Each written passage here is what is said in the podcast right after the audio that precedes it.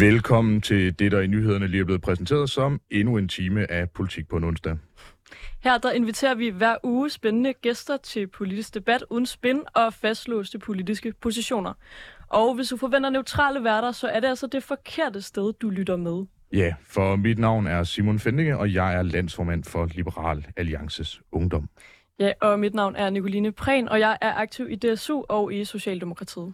Og den næste time, der kommer vi til at vende nogle af ugens absolut vigtigste politiske historier med nogle af ugens absolut vigtigste politiske og skarpeste gæster. Og her i dagens anden time af programmet skal vi dykke ned i weekendens socialdemokratiske kongres, øh, et personligt højdepunkt for mig, hvor Mette Frederiksen bebudede, at skatlettelser er socialdemokratisk politik, og anerkendte, at Socialdemokratiet måske havde tabt nogle popularitetskonkurrencer.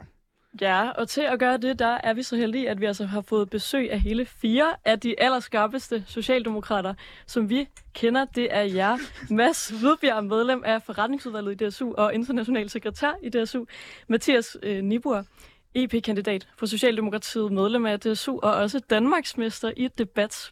Lea Wermelin, klima-, energi- og forsyningsordfører for Socialdemokratiet og tidligere miljøminister. Sofie de Ville, regionsrådsmedlem i Region Hovedstaden. Velkommen til jer alle fire. Tak for det. Tak. Mange tak. Og i det her skønne program, så hører vi altid lige vores gæster, bare for at få smoothet sådan en rigtig dejlig og sådan lidt P3-agtig stemning op. Vores gæster, hvad der sådan har fyldt på deres politiske retter i den seneste tid. Så det tænker jeg også, vi lige kan høre jer om i fem minutter. Vi kan jo starte hos dig, Mathias. Hvad fylder i dit liv, andet end du har sagt dit arbejde op? ja, det er jeg glad for. Øh, jamen, øh, nu kan jeg forstå, at uh, hårdt spørgsmål er blevet diskuteret herinde, fordi ellers så har det fyldt meget. Mm. Så jeg tror, jeg vil dykke ned i sådan en lille kuriositet, nemlig vores gode uh, Europaparlamentsmedlem Niels Fuglsang, som lige nu, as we speak, er i gang med at jagte en svintransport ned igennem Tyskland til Italien. Han uh, følger efter i bil for at gøre opmærksom på de fuldstændig vanvittige vilkår, der er for uh, danske svin, som bliver eksporteret små bitte grise, som lige præcis rammer under en eller anden vægtgrænse, som gør, at de så ikke har nogen uh, vilkår i forhold til størrelse, temperatur og sådan nogle ting.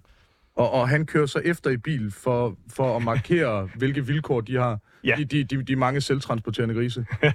jeg tror, der er, som han selv siger, der er noget markant bedre plads i hans bil. Men for eksempel det der med 27 grader, og så har du altså flere hundrede svin i syv etager stuet sammen i en lille bil lastbil, øh, uden pauser, uden luft, øh, og så kan grise jo faktisk ikke svede. Så, så Niels Fuglsang kører, hvis jeg hører dig rigtigt, i en 27 grader varm bil uden luft hele vejen ned? Dog ikke. Men han gør opmærksom på et problem, som nemlig er, at vi sender danske svin ud af landet. Det gør vi på en ikke særlig dyrevelfærdsvenlig måde, og så lukker det faktisk også de danske slagterier her i Danmark. Jo. Hvilken bil kører han? Jeg tror, han kører en rigtig lækker bil. Fedt. Godt for ham. Mads Hvidbjerg, hvad fylder for dig? Jamen altså for mig så har øh, Socialdemokratiets årsmøde selvfølgelig fyldt rigtig meget, og i DSU har vi brugt virkelig meget energi på at, at tale om økonomisk ulighed op på, på det årsmøde, fordi vi, øh, Altså, det er jo dejligt at være socialdemokrat, som Viggo Kampmann sagde, men nogle gange er det jo mere dejligt end andre, og, og lige nu bruger vi i hvert fald øh, en, en hel del energi på spørgsmålet omkring øh, regeringens skattepolitik, for eksempel, at regeringen vil give, øh, give skattelettelser til nogle af dem, som, som har mest i forvejen, og det, det er vi jo meget kritiske overfor. Øhm, så, så det har vi været op og for, fortælle vores partifælder i, i regeringen op på Socialdemokratiets årsmøde i Aalborg i weekenden. Og, og, og var øh, alle dem, der, der tilfældigvis er fyldt 30, var de enige? Øh, altså, jeg tror ikke, man sådan kan trække en streg ned igennem partiet på den måde, at, at folk, der er under 30, mener det ene, og dem, der er over 30, mener det andet. Socialdemokratiet er et stort parti, hvor der er plads til, at folk kan, kan diskutere og være uenige om ting, og det synes jeg, det års møde var et godt eksempel på. Øhm, men, men sådan er det, heldigvis. I sidste time var der jo en, der refererede til sin familie som sit bagland, og i Socialdemokratiet, det er jo så et af de få steder, andet end Benjamin Hav, hvor man refererer til sit bagland som familien. Lea Wermelin, hvad fylder, øh, hvad fylder for dig for tiden? Jamen, det var også øh, weekenden med familien, altså øh, Socialdemokratiets øh, bagland her i, øh, i Aalborg. Og så vil jeg sige klima, klima, klima. Og nu, når jeg får lov at, at tale ind i en mikrofon uden øh, alverdens kritiske spørgsmål her til at starte med i hvert fald. Det er som at blive inspireret ret. Så, øh, det er så, det er det. Så vil jeg da lige fremhæve, at vi har lavet en øh, kæmpestor klimaaftale, som nok har fået lidt for lidt øh, presseplads, hvis øh, I spørger mig, nemlig omkring CO2-fangst og læring. Det er jo faktisk en af de teknologier, som vi ved, at vi har brug for, hvis vi skal kunne både, kan man sige, løse klimakrisen, men også blive klimapositive i fremtiden. Så der har vi altså lige øh, brændt øh, 27 milliarder kroner af på at øh, støtte, at øh, vi kan finde ud af at CO2-fange og lære øh, i Danmark. Det synes jeg selv er, det er ret godt gået. Og ren øh, nysgerrighed, bare for at gå fuldstændig rejm og bo på det her mikrofonholderi. Jamen, altså, hvad går den her aftale ud på, andet end at den koster 27 milliarder? Ja, og det er klart, det den går ud på, det er jo, at vi kommer til at... Øh, hvis man forestiller sig noget af den udledning, der er i dag, som er svært lige at lægge om til noget elektrisk. Det er klart, at vi skal jo reducere og omstille alt det, vi kan, men der er også nogle skovsten, som er svære at lave om. Og der kan man altså sætte noget CO2-fangst på, så man fanger den CO2, der ellers ville være blevet sluppet ud i atmosfæren, fanger den, putter den ned i undergrunden, hvor den ikke kan slippe væk, og det kan vi altså gøre med millioner, er der millioner af CO2-tons, og det er jo sådan set meget godt. Og så kan man jo ikke bruge det i metanol bagefter, som mange mener, at fly og skibe skal sejle på. Men altså, der er en, der er fuldt med her. Ja. Ja, jeg, jeg har brugt fem år af min karriere på at arbejde med det, så jeg, jeg kender lidt af det. Øh, Hvad jeg til gengæld ikke ved noget som helst om, det er sundhed overhovedet. Det kan man se på mig. Hvis der er en, der til gengæld ved rigtig meget om det, så er det dig, Sofie. Hvad fylder for dig i Region Hovedstaden? Jamen, jeg har jo også været sammen med familien i weekenden, og, øh, og den spinkle taletid, jeg fik der, brugte jeg på at i talsætte det budget, som vi i Region Hovedstaden stemte igennem i går. Og der har vi nedlagt øh, 300 stillinger, lukket 100 patientsenge og sparet 13 millioner på, øh, på psykiatrien i Region Hovedstaden. Så det fylder rigtig meget for mig. Det velfærdssamfund, hvor maskerne lige nu bliver, øh, bliver markant større, end, øh, end de var i forvejen. Og altså, de her, dem I har sparet væk, er det, altså, er det administration? Er det også djøffere, I har sparet væk, eller har I sparet folk, som rent faktisk har et, et ærligt arbejde? Jamen, jer sparer vi jo også væk, fordi til at finansiere lønløftet, så er vi jo blevet pålagt at, øh, at spare tilsvarende økonomi på, øh, på vores administration. Så, øh, så bare rolig, men, men de tal, jeg taler om, det er, det er gulvet, vi sparer på. Det er de hænder, som vi, øh, vi beskriver, at vi mangler. Og, øh, og det er jo det, der i virkeligheden er så fuldstændig vanvittigt i en tid, hvor man jo særligt fra regeringens side snakker om, hvor mange penge man investerer i velfærd og sundhed, og hatten af for det. Jeg tror, det er mange, mange år siden, vi har haft en regering, som har forsøgt at poste så mange penge i vores velfærd. Udfordringen er bare, at, øh, at de her penge kommer jo via sådan et trappesystem frem mod 2030, og, øh, og vi har brug for pengene lige nu. Så forfølgelse af svinetransporter, CO2-fangst og nedskæringer på varme hænder, for at citere Mads og Viggo Kampmann, det er så dejligt at være socialdemokrat. Og med de ord, så går vi til dagens emne.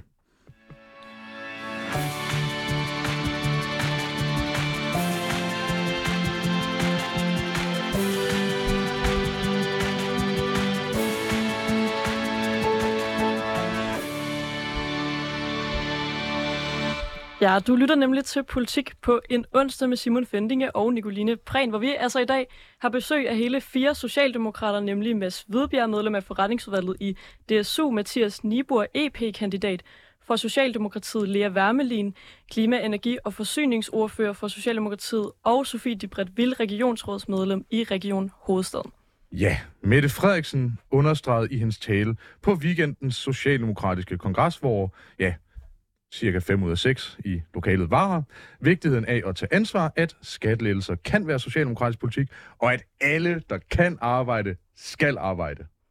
Men øhm, hvad er det socialdemokratiske projekt? Er det ambitioner for velfærd, klima, miljø? Er det udenrigspolitikken? Og hvor skal pengene egentlig komme fra? Jeg tænker, vi kan starte hos dig, Lea. Du sidder jo i Folketinget. Hvad ser du som værende det socialdemokratiske projekt lige nu? Som jeg ser det, så er det socialdemokratiske projekt, og det mener jeg egentlig altid, det har været, at sørge for, at vi har et samfund, hvor at øh, langt de fleste har det godt, altså at vi sørger for, at den brede del af befolkningen har et velfærdssamfund, hvor vi passer på hinanden, hvor uligheden ikke bliver for stor, hvor vi hele tiden sikrer fremskridt for den næste generation.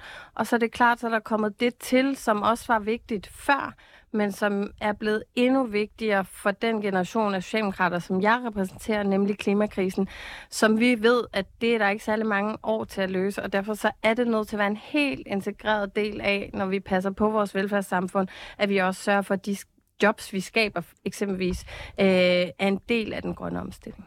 Så, så i særdeleshed ulighed og, og klima er, er jeres to helt store ting. Øhm, er det noget, som sådan, og det kan vi komme tilbage til senere, som, som er sådan stærkt afspejlet i jeres nuværende projekt, synes du? Ja, bestemt. Det synes jeg da i den grad. Det, som er også den her regeringsprojekt, er jo i høj grad at frem, fremtidssikre det velfærdssamfund, vi har. Vi kan jo se, at det er noget af det, der har frustreret mig rigtig meget, at selvom vi både i den seneste regeringstid, hvor jeg selv sad som en del af regeringen, og også nu har postet mange flere milliarder af kroner i vores velfærdssamfund, så tror jeg, hvis man gik ud og lavede en vokspop herude, så vil langt de fleste sige, nej, de oplever ikke, at folkeskolen er blevet bedre, eller at deres mor på plejehjemmet har fået bedre vilkår, eller at de ansatte løber mindre stærkt. Og det er jo et problem, som vi som socialdemokrater, der er så store fortaler for det her velfærdssamfund, vi bliver nødt til at tage meget, meget alvorligt, for ellers underminerer vi hele fundamentet for, at der også er der i fremtiden. Så en del af projektet er også, som jeg hørte dig sige, at man skal styrke jamen for det, altså simpelthen den offentlige velfærd. Er det korrekt forstået? Klart. Mads Hvidbjerg, du øh, nævnte allerede øh, i starten af det her program, at der i DSU er blevet brugt noget tid på ligesom at, at komme med den kritik øh, på årsmødet, der har været i weekenden over for øh, den regering, SVM-regeringen og den politik, der bliver ført lige nu. Er du enig, når du hører Lea Wermelin beskrive det socialdemokratiske projekt i, at det er det, øh, som, øh, som Socialdemokratiet inde på Christiansborg, den politik, de fører lige nu? Altså ja, det er jeg meget langt hen ad vejen. Jeg synes, at øh, den her regering øh, kan helt åbenlyst jo gennemføre nogle ting, som jeg ikke tror på, at Socialdemokratiet ville kunne have gennemført øh, kun med vores øh, venner på, på venstrefløjen. Altså for eksempel så har vi nu fået en uddannelsesreform, der endegyldigt flytter penge fra øh, de lange videregående uddannelser over på erhvervsuddannelserne. Det synes jeg er, er meget socialt retfærdigt, og, og det, det er et meget, meget vigtigt skridt på vejen i forhold til at skabe en, en ligeværdig uddannelsespolitik i det her land. Så der er jo, og, og klimaet jo også, som Lea jo også nævner, der har den her regering også nogle muligheder, også en forpligtelse, som øh, er, er ganske særlig. Så jeg synes langt hen ad vejen er jeg enig. Øhm, det jeg opponerer mod, det vi det DSU opponerer mod, det i, er i hovedsagen den økonomiske politik, som den her regering fører. Fordi vi kan jo bare se, at vi har også 100 unge socialdemokrater, som skrev et, øh, et indlæg i Jyllandsposten for i weekend, hvor vi netop siger fra over for de, øh, den skattereformer, som regeringen kommer, kommer til at foreslå. Det står i regeringsgrundlaget, at der skal gives øh, skattelettelser i, i topskatten, og der skal gives skattelettelser til, øh, øh til de store øh, familieejede virksomheder, for eksempel Lego og Mærsk, når de går i arv på et tidspunkt. Og det er vi ret kritiske overfor, fordi vi kan jo se, at øh, det sikkerhedsnet, som er, er sindssygt vigtigt for os som, som socialdemokrater, det kommer der større og større huller i, i de her år, som Sofie også siger. Øh, lige nu der kan vi se, at der stadigvæk er danskere, der har svært ved at betale deres regninger på grund af den inflation, vi har set de sidste år.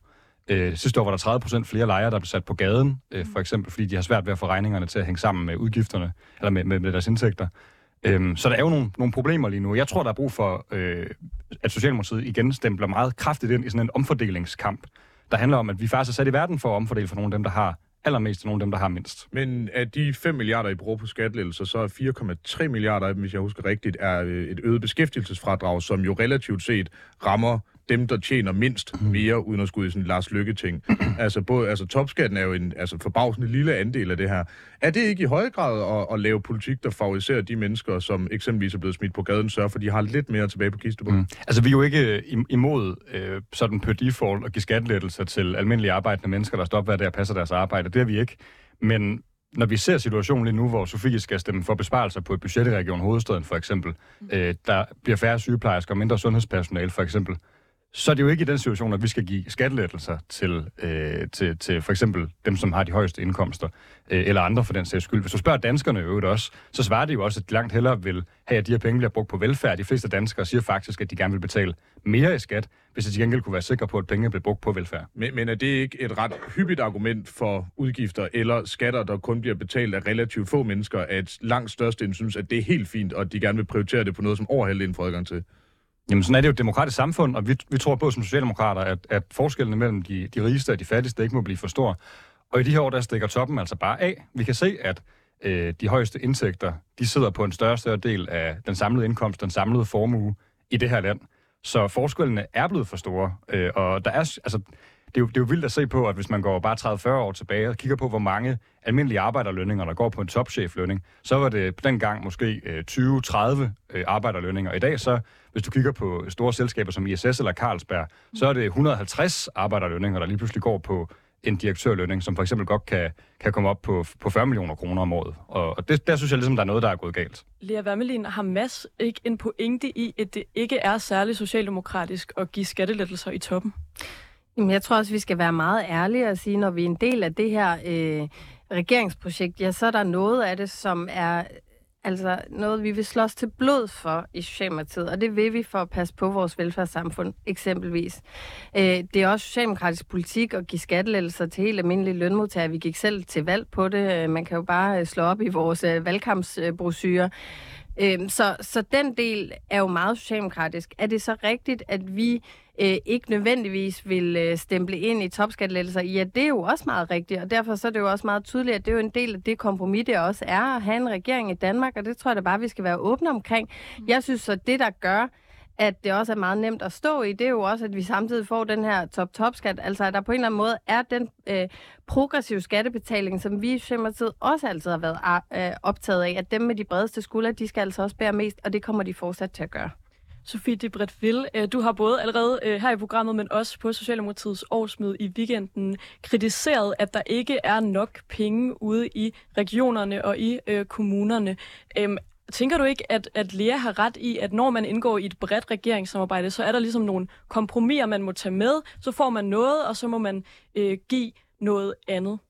Jo, det tænker jeg helt bestemt, og jeg synes sådan set, at, øh, at Lea svarer rigtig godt på det. De balancer, som det jo også er at indgå et bredt samarbejde.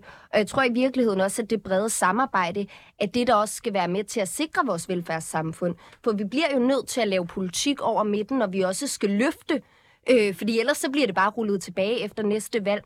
Og i virkeligheden, så det, der påvirker vores økonomi i regionerne lige nu, er jo ikke de skattelettelser, der bliver givet. For hvis man kigger ind i den finanslov, der lige er blevet fremlagt, så er der jo faktisk ret mange penge til velfærd.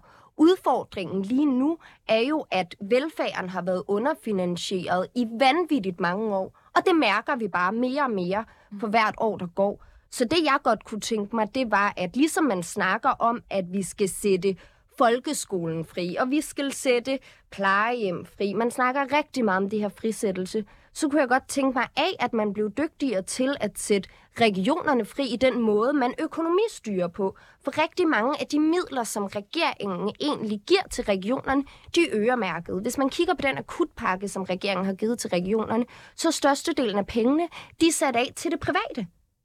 Altså til vi simpelthen overbetaler det private for nogle ydelser, som vi kunne levere billigere. Det er også med til at trække arbejdskraft ud af. Så udover at jeg gerne selv vil råde over de penge, som vi egentlig får til vores sundhedsvæsen, fordi jeg sidder rigtig tæt på, og egentlig mener, at jeg kunne prioritere dem bedre, end regeringen kan, så kunne jeg også godt tænke mig, at man rykkede nogle af alle de her øh, midler, man vil give ud i fremtiden, at man rykkede dem lidt frem. Mm. Så jeg synes ikke, det her det handler om skattelettelse eller velfærd. Jeg tror sådan set, der er plads til begge dele. Så det handler ikke om flere penge, det handler om at få pengene på det rigtige tidspunkt og få friheden til at bruge pengene, som man vil?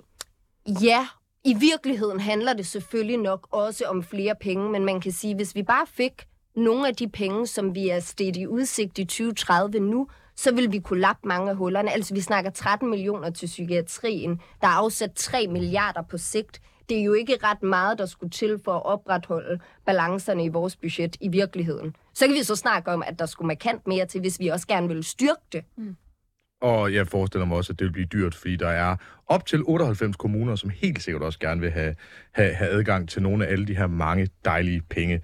Mathias Nibor, som udover at have rigtig mange dejlige penge, altså du var også til stede på den her kongres og blev jo et valg der til øh, Europaparlamentskandidat. Hvad er dine tanker om alt det? Det lyder som om, at øh, der har stået en rigtig masse kedelige, kedelige voksne mennesker fra et nordjysk bagland og sagt, åh, oh, ikke aldrig skattelettelser.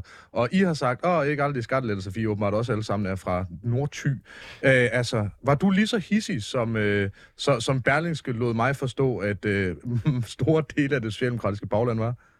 Altså, når man kigger på, hvad det socialdemokratiske projekt er, og altid har været sådan historisk, så er det at løfte mennesker. Det er at tage dem, som har absolut mindst, og hjælpe dem til at have nogle bedre muligheder i livet, sådan helt reelt. Så ja, når jeg ser, at der stadigvæk er hjemløse, når jeg ser, at der stadigvæk er socialt udsatte, når jeg ser, at folk vokser op i områder, hvor de bare næsten ingen chance har for at få et godt liv, lige meget hvor meget de selv kæmper, lige meget hvor meget de deres egen lykkes med, så synes jeg, der er noget galt, når man så siger, okay, i stedet for virkelig at tage fat om roden på det her, så har vi lige, godt hvad det er nogle håndører i det store statsbudget, men mere sådan princippet i, så er der nogle skattelettelser til de mennesker, som i forvejen har, altså fordi vi beskatter også indkomster rigtig meget, jo, ikke? De har en høj indkomst, men de her mennesker har også enorme formuer. De har enorme øh, boliger og ejendomme, som de også profiterer på, og aktiebeholdninger og alt muligt andet. Så, så øh, altså, det er mere det, at de i sig selv, uden vi gav dem de her skattelettelser, allerede er i gang med at blive markant, markant, markant rigere. Og så hjælper vi dem lige på vej med nogle skattelettelser, når vi ved, at andre mennesker, de bare bliver efterladt. Men gør vi det rent nysgerrigt? Nu siger du, måden man strukturerer det på her. Hvis jeg husker den nogenlunde rigtigt, så hæver man faktisk topskattegrænsen, altså som dem, der... Det kunne eksempelvis være sygeplejersker, mm. lastbilchauffører, der ligger i det område. Altså, Meget det, få. dermed ikke sagt, at det er dem, men det er den indkomstklasse. Så altså, det er jo ikke topdirektørerne, som kommer til at mærke noget til det her. De får derimod øh, det, som nogle af os vil sige var en misundelseskat. øh, altså, er det ikke i høj grad ret god socialdemokratisk politik at sige, at i hvert fald alle offentligt ansatte, måske med undtagelse af kommunaldirektører, de får lov til rent faktisk ikke at betale topskat, og at så dem, som tjener rigtig meget, får lov til at betale endnu mere? Jamen, det, det skal ikke handle om, man er offentlig ansat eller ej. Fordi der er jo også mennesker ude i det private arbejdsmarked, som knokler hårdt osv. Altså det, det handler om, at når du får... Altså lidt så det, jeg godt lide. når man får så utrolig mange penge udbetalt. Altså det er det, det, det handler om for mig. Jeg synes sådan set, det er rigtig godt, at man har kigget på at lave flere trin, altså top-top-skat rigtig godt, egentlig noget, man jo har snakket om længe, at man generelt skulle lave en kurve, der var meget mere progressiv, sådan så man kunne tage helt almindelige danskers lønninger og beskatte det mindre, og så simpelthen gradvist beskatte mere og mere, så man når op i indkomstniveauerne. Det er fint. Men du tager en ret stor gruppe mennesker og sænker deres skat ret markant, for at tage nogle få menneskers meget, meget høje lønninger og beskatte lidt mere. Og jeg er glad for den sidste del, man beskatter de meget høje indkomster mere. Men, men du har stadig en ret stor gruppe imellem, og det er rigtigt. Der er få sygeplejersker, der er få lærere, som tager rigtig mange vagter, eller hmm, måske er lærer på en privat skole, eller på et privat hospital, eller har sygeplejerske på et privat hospital, og derfor får en rigtig god løn, der lige præcis sniger sig lidt op på grænsen. Man skal jo bare huske, det er jo kun det beløb, der er over grænsen, som bliver ekstra beskattet. Det er ikke fordi lige når du sniger det over grænsen, så tager man hele din indkomst fra den første krone, du tjener, beskatter ekstra. Så nogle gange så er det altså for 100 kroner, det handler om, når de her mennesker, de lige præcis rammer Helt, helt, helt afgjort. Bare rent nysgerrighed. Altså hvis man tjener 62.500 kroner, har man så en, øh, sådan en eksorbitant høj indkomst. Jeg synes, øh, jeg synes, man har mange penge, så ja. Jamen altså, det, det synes jeg bare, man... Og, og jeg synes ikke, det skal handle om sådan det absolutte beløb. Det skal handle om, har man mulighed for, med de penge, som man selv havde tænkt sig at bruge på en eller anden luksusferie til Thailand, og hjælpe et barn med at få en uddannelse, eller hjælpe et sygt menneske med at få en hospitalseng. Altså, når jeg har oplevet, at en af mine venner brækker benet, og vi så får ham på hospitalet, og han får at vide, ja, Altså, du har ikke lige nogen familie, der kan tage vare på dig, så vi kan ikke sende dig hjem. Men vi har heller ikke nogen briks, du kan sove på. Du kan sove ind i det røntgenkammer, hvor du lige er blevet øh, røntgenfotograferet. Altså, når vi er der, at Odense Universitetshospital, som er helt nybygget, ikke engang kan rumme, at mennesker kan sove på en stue hen over natten, når de ikke har en familie til at gribe dem, de kommer hjem til, så er vi altså der, hvor jeg synes, at den der ferie til Thailand, den faktisk godt kunne være undværet for en ekstra sengeplads. Okay, og, dem, og jeg respekterer selvfølgelig også, altså til alle jer, der sidder og overvejer Pattaya og Bangkok til vinter, send penge til Odense Universitetshospital. Lea øh, Wermelin, det virker som om, der er lidt øh, socialdemokratisk uenighed om, hvorvidt at skattelettelser er en god idé. Du var inde på før det her med, at det er en del af at være et bredt regeringssamarbejde, at så får man noget og giver man noget, og det ville være bedre, end hvis der var en, en ren borgerlig regering. Øhm, det tror jeg godt, vi alle sammen jo kan blive enige om. Lad os, hvis vi nu tænker, øh, at vi ser på det socialdemokratiske projekt som også sådan lidt drømmetænkning. Hvad, hvordan vil det være, hvis der igen var en ren socialdemokratisk regering? Vil vi så også øh, have skattelettelser som socialdemokratisk politik? Ja, altså vi gik til valg på det for den almindelige lønmodtager. Så ja, det vil man også få med en ren socialdemokratisk regering. Og jeg tror bare, jeg kan jo godt forstå, at man også kan blive provokeret, og jeg synes også, det er godt, at alle socialdemokrater ikke nødvendigvis er enige, at vi kan have den her øh, diskussion med hinanden. Jeg tror bare, at det, der er rigtig vigtigt for mig, er det, jeg selv kommer af, altså en ufaglært farmor, som flyttede til Danmark som 13-årig, som altid knoklede, øh, og hvor øh, hendes mand blev syg, han fik tjenestemandspension, det er det, der gjorde, at de kunne klare sig igennem dagen og vejen med fire børn. Det er velfærdssamfund, der griber almindelige lønmodtagere, ret og pligt, du arbejder, du står op om morgenen, du gør din forskel for fællesskabet. Til gengæld har du også ret til, at velfærdssamfundet er der, når du har brug for det. Og det er jo det, vi har set for mange eksempler på i de seneste år, at velfærdssamfundet ikke griber dem, der har brug for det. Og hvad tænker du så, når du hører øh, Sofie, som er, sidder i Region Hovedstaden, sige, at de må, de må øh, altså skære ned på psykiatrien, for eksempel? Tænker du så ikke, at der er et eller andet galt, som vi har gjort forkert? Jo, jeg tænker, der er noget galt.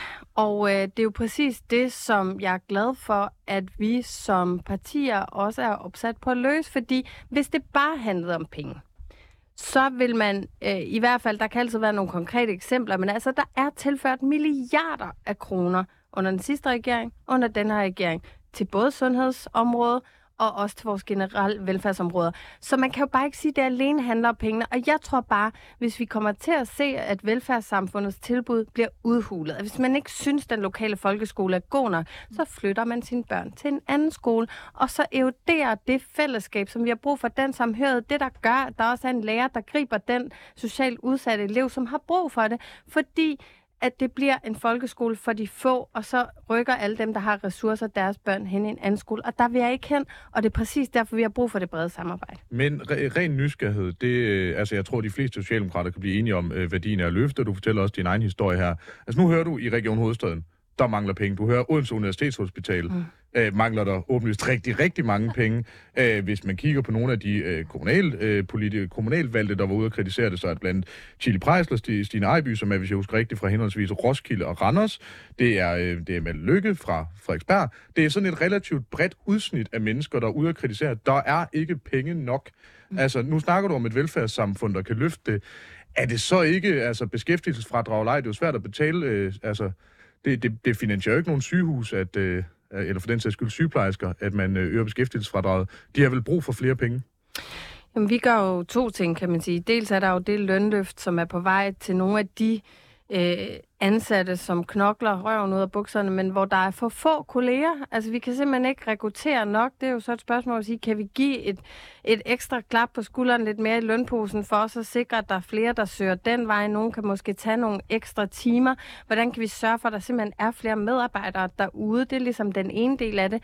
Den anden del af det er jo også, at vi tilfører øh, rigtig mange penge, flere penge i økonomiaftalerne. Og så tror jeg noget af det, som vi jo har talt om i mange år, men hvor jeg vil sige, jeg har selv kæmpe store forventninger til den her regering. Det tror jeg også mange andre har, for at vi endelig langt om længe, efter år efter år efter år, hvor vi har talt om afbyråkratisering, rent faktisk gør det. Altså, få øh, faret ud og væk i noget af alt det kontrol, byråkrati osv., der er Sidst derude. der var en regering, der ikke snakkede om det. Det er i 70'erne. Præcis. Men nu, men jeg tror, Men nu- nu- men, nu nej, men må jeg lige prøve at forklare, hvorfor jeg tror, det er svært. Som politikere, så bliver vi jo tit ringet op med en enkelt sag. Jeg tror også, nogle af os kan huske dem på ældreområdet eller andet, hvor at det skær en i hjertet, den behandling, der har været. Og så kan man hurtigt komme til at reagere på den måde, at man siger, at vi må sætte en regel ind, så vi aldrig kommer til at se det igen. Problemet er bare, at du putter regel om på regel, om på regel, om på regel. Og der tror jeg, vi bliver nødt til at fjerne nogle af de regler, give tilliden til medarbejderne tilbage, og til gengæld håndtere den slags sager, som så også vil komme, hvor det ikke har været godt nok, men som jo også er der i dag, på en anden måde end at opfinde nye regler. Fordi ellers kommer vi det aldrig til livs. Og der tror jeg måske, at nogle gange kan mod til at gøre nogle lidt vildere ting være større, når man har en flertalsregering hen over midten, frem for hvis den ene fløj holder den anden fløj i skak, og skal finde samtlige skræmmekampagner frem, hvis det er, at man ændrer noget, hvor der også er en risiko indbygget, og det vil der være med det her. Men jeg tror, det er det rigtige at gøre, for ellers tror jeg, at velfærdssamfundet sender til. Sofia Dybretville, gør det dig fortrøstningsfuld på din regions vegne, når du hører uh, Lea Wermelin tale her? Ja, kæmpe ja. jeg prøvede sådan at opfinde et diplomatisk svar, fordi jeg synes jo virkelig, at, at du også svarer godt for dig, Lea. Men, men jeg tror simpelthen også bare, øh, jeg bliver... Det, det er ikke lagt op til sådan noget cake Det er ikke, sådan, det er ikke sådan Comedy Central roaster flere værmelin. Det er jo... Altså, Nej, nej, jeg, jeg... tror bare, at, at noget af det, der virkelig rammer mig øh, som regionsrådsmedlem, og i virkeligheden også som jordmorstuderende, er, er den her vise om, at man, øh, at man har tilført flere penge. For virkeligheden er jo også, at ja, det har vi, men vi har jo også brug for flere penge, fordi vi bliver flere børn, vi bliver flere ældre, vi bliver flere, der er multisyge. Vi stiller også større krav til, hvad vores sundhedsvæsen og vores velfærdssamfund i al almindelighed leverer, fordi vores levestandard også bliver højere. Så, så vi skal også bare leve op til nogle helt andre ting som velfærdssamfund, og derfor er flere penge nødvendigt. Og nu laver vi så det her lønløft, og det er jeg vanvittigt glad for, at vi leverer. Jeg er også vanvittigt stolt af, at, at vi rent faktisk leverer de ting, vi, øh, vi går til valg på. Udfordringen er jo bare, at, at når vi snakker om det her lønløft, taler vi også om, at, at de her mennesker så måske kan tage en ekstra vagt, eller kan tage nogle flere skæve vagter, eller kan løbe lidt hurtigere. Og det har de bare gjort i vanvittig lang tid. Vi taler om, om mennesker, som jo i virkeligheden øh, er bagud, altså har et lønefterslæb, burde få en bedre løn for at gøre fagene i al almindelighed mere attraktive det handler jo ikke om nødvendigvis, at flere skal tage nattevagter, fordi det er der for pokker rigtig, rigtig mange, der gør i forvejen. Men det handler om, at i stedet for, at vi måske udliciterer så meget til det private, så de nu også kan fuldtidsansætte vores sygeplejersker, at vi så prøver at holde noget mere af det hjemme i det offentlige, så dem, der står der og tager ekstra nattevagter lige nu, kunne få nogle flere kollegaer, så vi kunne fordele vagtarbejdet mere solidarisk. Så jeg tror også, en af de grundlæggende udfordringer i måden, man gør det på inde på Christiansborg, er også, at mange af tingene kommer sådan lidt i trin, så laver man fem forskellige kommissioner. En for robusthed, og en for løn, og en for nogle strukturer. Og så kommer det sådan lidt drøbvis. I virkeligheden, så tror jeg, der er brug for, at vi vender den der bøtte på hovedet lidt hurtigere, men også lidt mere strømlignet, end det, jeg synes, vi ser lige nu.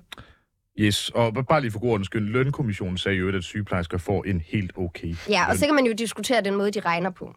Enig, altså nu går vi, altså Finansministeriet er også nogle altså, kæmpe fuskere. Vi ved alle sammen, der er ikke nogen det offentlige, der kan regne. Folk, der kan regne, de tager over i det private for at tjene flere penge, i øvrigt ligesom sygeplejersker. Mads Hvidbjerg, ren, øh, ren nysgerrighed. Altså, du var jo hissig på, på årsmødet, og, altså som en, der repræsenterer øh, øh, DSU Vesterbro Sydhavnen, så ved man, at folk fra Sydhavnen, de kan blive helt enormt tossede.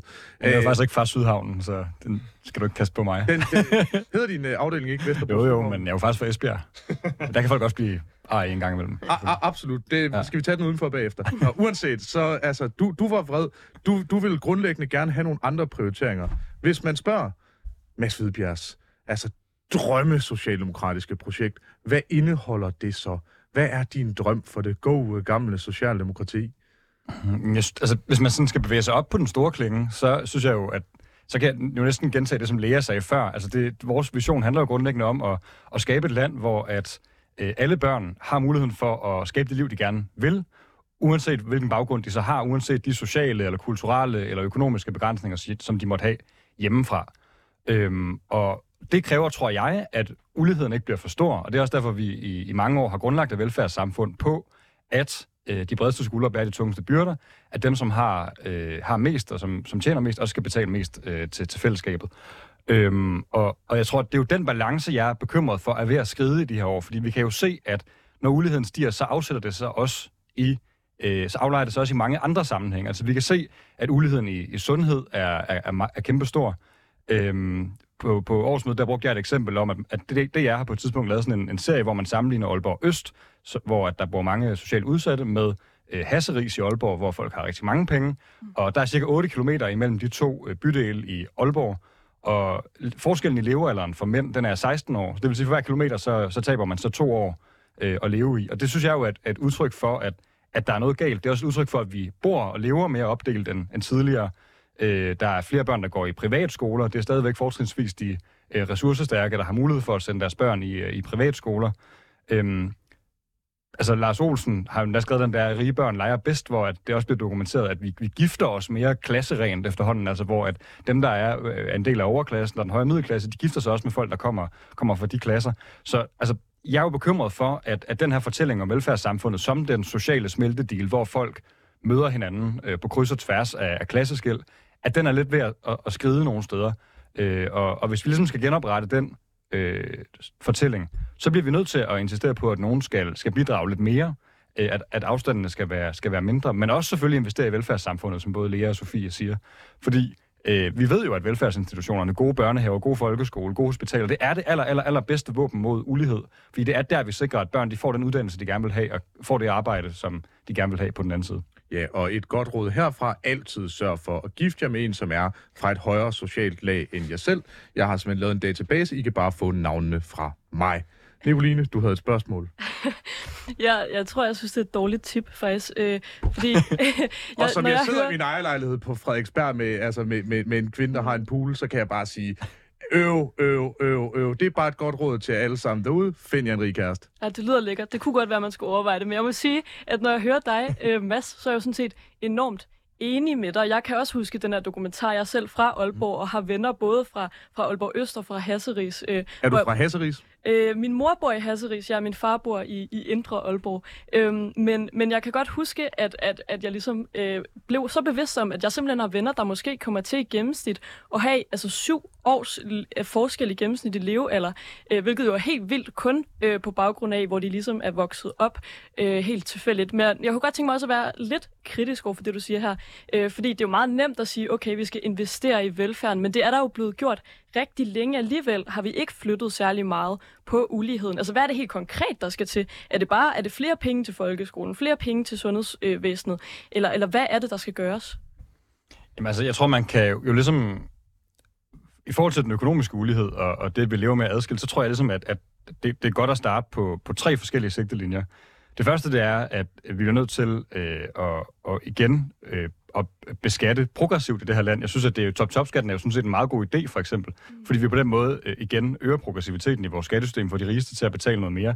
Jeg synes, det burde være, altså, der burde være mere pro- progression i skattesystemet på alle områder, og man burde også sørge for, at den, den ramte en større del af indtægten. Mm. Så synes jeg, at den anden sigtelinje kunne være at kigge på, på arbejdsfri gevinster, for eksempel. Altså det her med arv, bolig, som Mathias sagde før, mm. øh, aktiebeholdninger osv., hvor man får store avancer på. Altså grundlæggende, hvor man tjener en masse penge uden at løfte en finger, øh, fordi man at, ejer ting, som stiger i værdi. Mm. Og så synes jeg, at den tredje sigtelinje skal være at, at løfte dem, som har mindst, altså sørge for, at, der, at sige, at der er nogle grupper lige nu, som for eksempel står uden for arbejdsmarkedet, som vi gerne vil have, øh, skal blive en del af arbejdsmarkedet, som øh, hvis man er, er for syg til at arbejde, så skal man øh, ikke leve på, på fattigdomsydelse, for eksempel. Øhm, så jeg synes, der er ligesom, at de tre sigtelinjer, man kan lave, men altså, Mette Frederiksen sagde jo i, i weekenden, at det bedste våben, vi overhovedet har, det er at give folk et arbejde. Og, og det er jeg sådan set enig i, at der er den her regering jo lige nu en kæmpe stor succes, og Mette Frederiksens regering er en kæmpe stor succes, fordi at næsten 3 millioner mennesker nu har et arbejde i det her land. Ja, jeg har godt tænkt mig at høre dig, uh, Mathias. Du stiller jo op til Europaparlamentet. Nu, nu har vi uh, snart haft sådan hele runden med, hvad det er for et uh, socialdemokratisk projekt, man synes, uh, der både er, men som måske også burde være. Um, kan vi sådan, måske lidt kort, inden vi går videre til, til programmets sidste runde, høre din version af det socialdemokratiske projekt? Altså, jeg synes, nu, nu vil jeg faktisk lige, inden vi gør det, så vil lige forsvare Lea en lille bitte smule. Sådan. Fordi, ja, tak. fordi vi får det til at lyde som om, det her det er noget, der, de her problemer er opstået lige sådan her, inden for de sidste par år. Og det er simpelthen, Socialdemokratiet har valgt, at de her problemer skal være her. Altså, vi skal huske, at mange af de her problemer starter, da Danmarks første AI, Anders Fogh Rasmussen, bliver statsminister i 2001, og ligesom bare vælger, at, øh, at tal og skattelettelser, de bare er meget vigtigere end mennesker og sammenhængskraft. Den, den må du lige forklare. Hvad, hvad, hvad mener du der? Jamen, jeg mener, at når man i et helt årti simpelthen øh, fjerner hele fundamentet for et retfærdigt samfund. Altså man sparer så meget på skattestyr, øh, på, på skatteinddragelse for eksempel, sådan så de mennesker, der har allerflest ressourcer, de slipper afsted med ikke at betale det skat, de skal. Tror du, det var Men man sparer forskellige steder. projekt? Det skulle man næsten tro, ikke? Der blev sagt, hvad var det? Der var ikke en fugl, en fisk, en frø, til at mærke, og hvordan og så ledes. Altså, der var alle mulige ting, som bare nedbrød fundamentet i et godt, stærkt samfund fremadrettet. Men brugte han ikke mange penge på velfærd? Altså det offentlige forbrug, det er jo sådan set relativt proportionelt til det demografiske træk under Anders Fogh. Det, Jo. det er ikke min ord, det er Finansministeriet Danmarks Statistik. Og jo, men vi har så også haft ting, der er blevet mere og mere komplekse. Altså bare vores sundhedsvæsen bliver dyrere og dyrere og dyrere, fordi behandlingerne hele tiden bliver dyrere og dyrere og dyrere. Altså vi er bare nødt til at sige, at vi står med et problem nu, fordi nogen tidligere også har svigtet. Det er som om, det hører vi lidt igen i mange forskellige generation, øh, debatter også med, med klima. Nå, men i forhold til sådan det store socialdemokratiske projekt, så er det jo også på EU-plan for eksempel at sørge for, at folk de betaler den skat, de skal. Altså det er jo rigtig store virksomheder, der tjener utrolig mange penge på danske forbrugere. Så ligger Google deres hovedkvarter over i Dublin og får lov til at betale næsten ikke en krone i skat, til trods for, at de har en hel etage fyldt med danske ansatte, der kun arbejder på det danske marked og kun tjener penge på danskere. Altså der er jo også nogle ting med, at vi kan diskutere det her. Og jeg kunne faktisk, jeg er faktisk fristet til at sige, lad os da sænke topskatten en lille bitte smule, hvis vi fik de her multi kæmpe store giganter til at betale den skat, de skal. For så var der jo faktisk penge nok til både at lette skat, top og bund, og give ordentlig velfærd. Det er jo milliarder af milliarder hvert år, den danske statskasse går glip af, som så i stedet for bliver sendt til nogle meget, meget, meget, meget rige mennesker. Altså noget, vi slet ikke kan fatte, hvor rige er. For sådan nogle har vi ikke i Danmark, som sidder i USA eller på en eller anden karibisk ø. Og det tror jeg er en nyhed, som Anders Holk Poulsen vil være rigtig ked af at høre, at du ikke anerkender ham øh, for det, men for at citere Anders Fogh, nu vi hopper videre til næste runde, der er ikke noget at komme efter.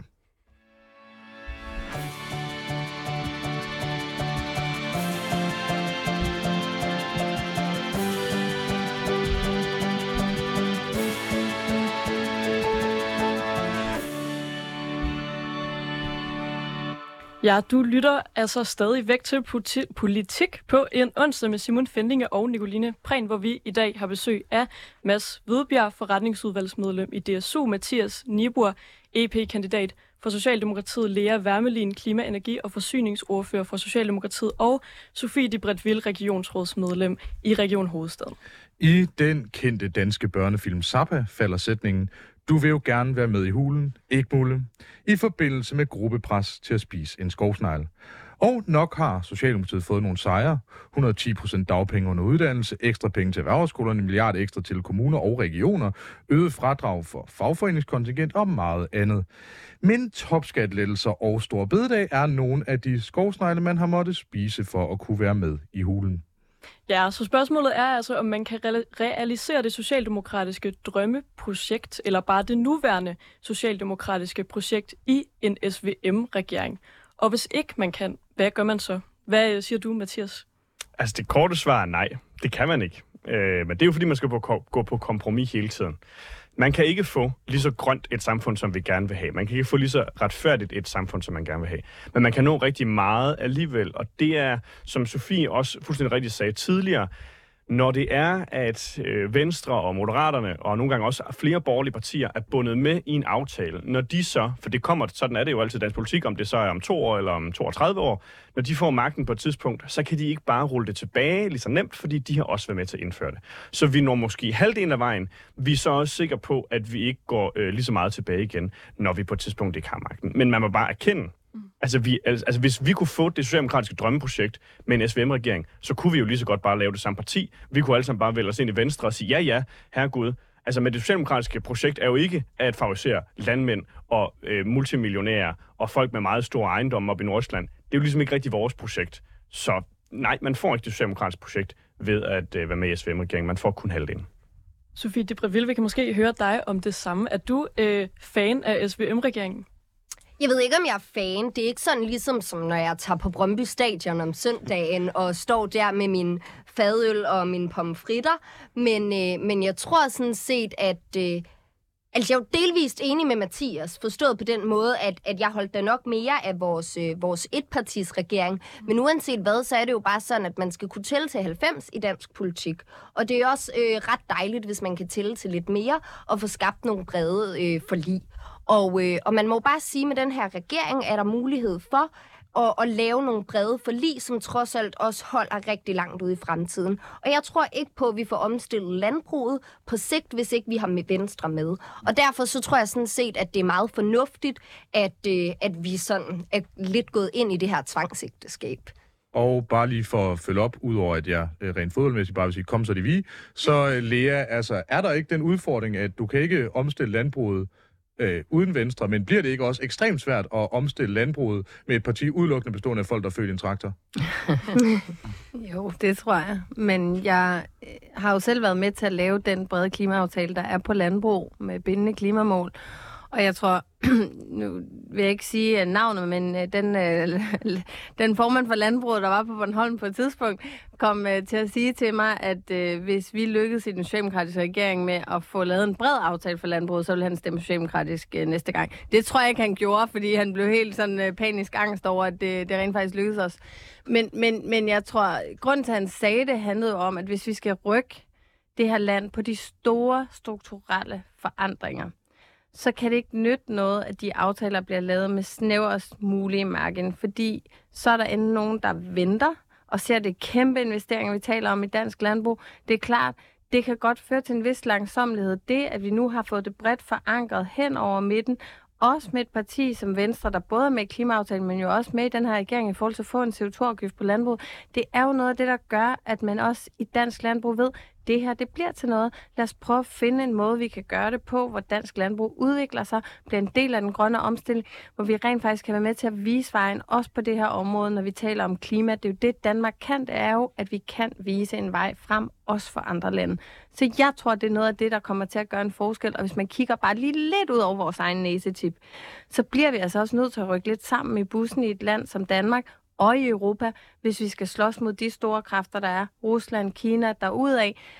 Altså, vi skal nok bevæge os lidt videre. Så er et, et våben for at beskytte sig selv mod Rusland og Kina? Jeg tror, det at rykke sammen i bussen i Europa, hvor vi måske er lidt mindre optaget af at bekrige hinanden, og lidt mere... Øh, øh, lidt mindre naiv måske i forhold til at sige, hvad er det egentlig for nogle kræfter, vi er op imod. Vi har haft sådan en naivitet og tro på, at hvis vi bare rykker produktionen til Kina, så gik det hele nok alligevel, så kunne vi leve af at være kloge her i Danmark. Og den tid er bare slut nu, og der tror jeg, der har vi behov for at stå tæt sammen med dansk erhvervsliv. Det mener jeg, at Socialdemokratiet skal gøre. Skabe de bedste rammevilkår for at skabe arbejdspladser herhjemme og i resten af Europa, få mere produktion hjem til Europa, fordi vi er nødt til at kunne klare os selv i en stadig større global konkurrence. Og der kan det altså heller ikke nytte noget, at Socialdemokratiet og Venstre bliver ved med at råbe de samme ting af hinanden hen over Folketingssalen. Vi bliver nødt til at arbejde sammen. Det gør man i kommunerne, i de fleste øh, kommuner i Danmark. Jeg tror også, det er derfor, det er i hvert fald den oplevelse, jeg har, øh, at langt de fleste baglande sådan set har taget ret meget øh, pænt imod øh, det her samarbejde, fordi de ved også godt, at uden det her samarbejde, så kommer vi ikke til at rykke de helt store hegnspæle. Masse øh, Hvidebjerg. I Venstres Ungdom, der var de, da øh, SVM-regeringen blev præsenteret ude og begrave Venstre, øh, hvor de havde simpelthen en kiste med og lavet en demo, hvor de ville begrave deres, øh, deres moderparti, fordi de var så skuffede over øh, SVM-samarbejdet. Øh, så kritiske var man ikke i øh, Danmarks Socialdemokratiske Ungdom. Der blev i stedet talt om, at man skulle være ideologiske indpiskere. Er det lykkes, synes du, og er du mest skuffet eller mest positivt overrasket over SVM-samarbejdet arbejdet indtil videre? Mm, altså, jeg synes, det lykkes i ret høj grad. Altså, jeg tror, at, at, at vi har rigtig mange politikere i Socialdemokratiet, som er virkelig glade for, at DSU kommer og er konstruktiv og møder op med en hel masse øh, forslag, som vi udvikler løbende. Øh, og så, så kan man jo lade sig inspirere af det og tage noget af det med. Øh, det, det, har, det er i hvert fald en arbejdsmetode, som vi er, er meget glade og til, tilfredse med. Øh, ja, så tror jeg også, at man skal nogle gange lige træde et skridt tilbage for den her diskussion, fordi Altså, der er jo ikke nogen af os, der er øh, blevet aktive i politik, fordi vi synes, at der er en eller anden bestemt bogstavkombination, som er fuldstændig afgørende for, hvordan politik skal føres. Mm. Altså, vi er jo sådan set alle sammen blevet aktive, fordi vi håber på, at Socialdemokratiet kan få så meget indflydelse som muligt i mange forskellige politiske sager. Og så tror jeg bare, der vil jo altid øh, være øh, i så stort et parti som Socialdemokratiet, altså, altså diskussioner om, hvilken retning der lige præcis er den rigtige. Men altså, jeg er sådan set ret fortrøstningsfuld ved, at man på mange områder kan få, kan få rigtig meget politik igennem med den her SVM-regering, som også skal stå øh, langt ud i fremtiden. Øhm, og jeg synes, altså man, skal, man skal passe på med at låse sig fast på en specifik metode, som er en mindretalsregering, eller som er en øh, SRSF-regering, eller som er en SVM-regering, fordi det er grundlæggende ikke de der øh, bogstavkombinationer, der er det vigtige for os. Altså der, der kan være forskellige kombinationer, som er et arbejdsredskab fra øh, periode til periode, ikke? Det handler ikke om nogen, det handler om noget. Ja, det kunne man sige. Ja, okay. Ja, og I har lige kommet med et forslag på ludomani, ikke? Jo, men, altså jo, på ja. meget forskellige politik. Hele tiden, vi, vi skyder politik afsted til vores partifælder. Så hvis I sidder i Rufus, så ring til Mads Hvidbjerg. Mathias Nibur. Ja.